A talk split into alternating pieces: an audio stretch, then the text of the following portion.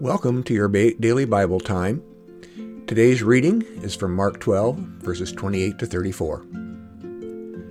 One of the scribes came near and heard them disputing with one another. And seeing that Jesus answered them well, he asked, Which commandment is the first of all? Jesus answered, The first is, Hear, O Israel, the Lord our God, the Lord is one. You shall love the Lord with all your heart, and all your soul, and all your mind, and with all your strength.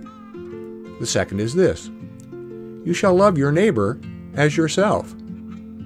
There is no other commandment greater than these. Then the scribe said to him, You are right, teacher. You have truly said that he is one, and beside him there is no other.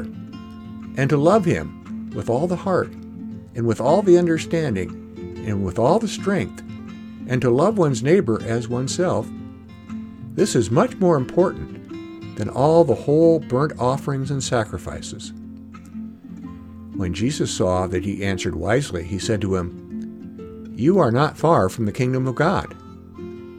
After that, no one dared to ask him any question. Here ends the reading.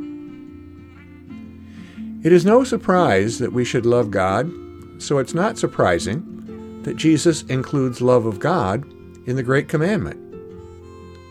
But exactly what does that mean?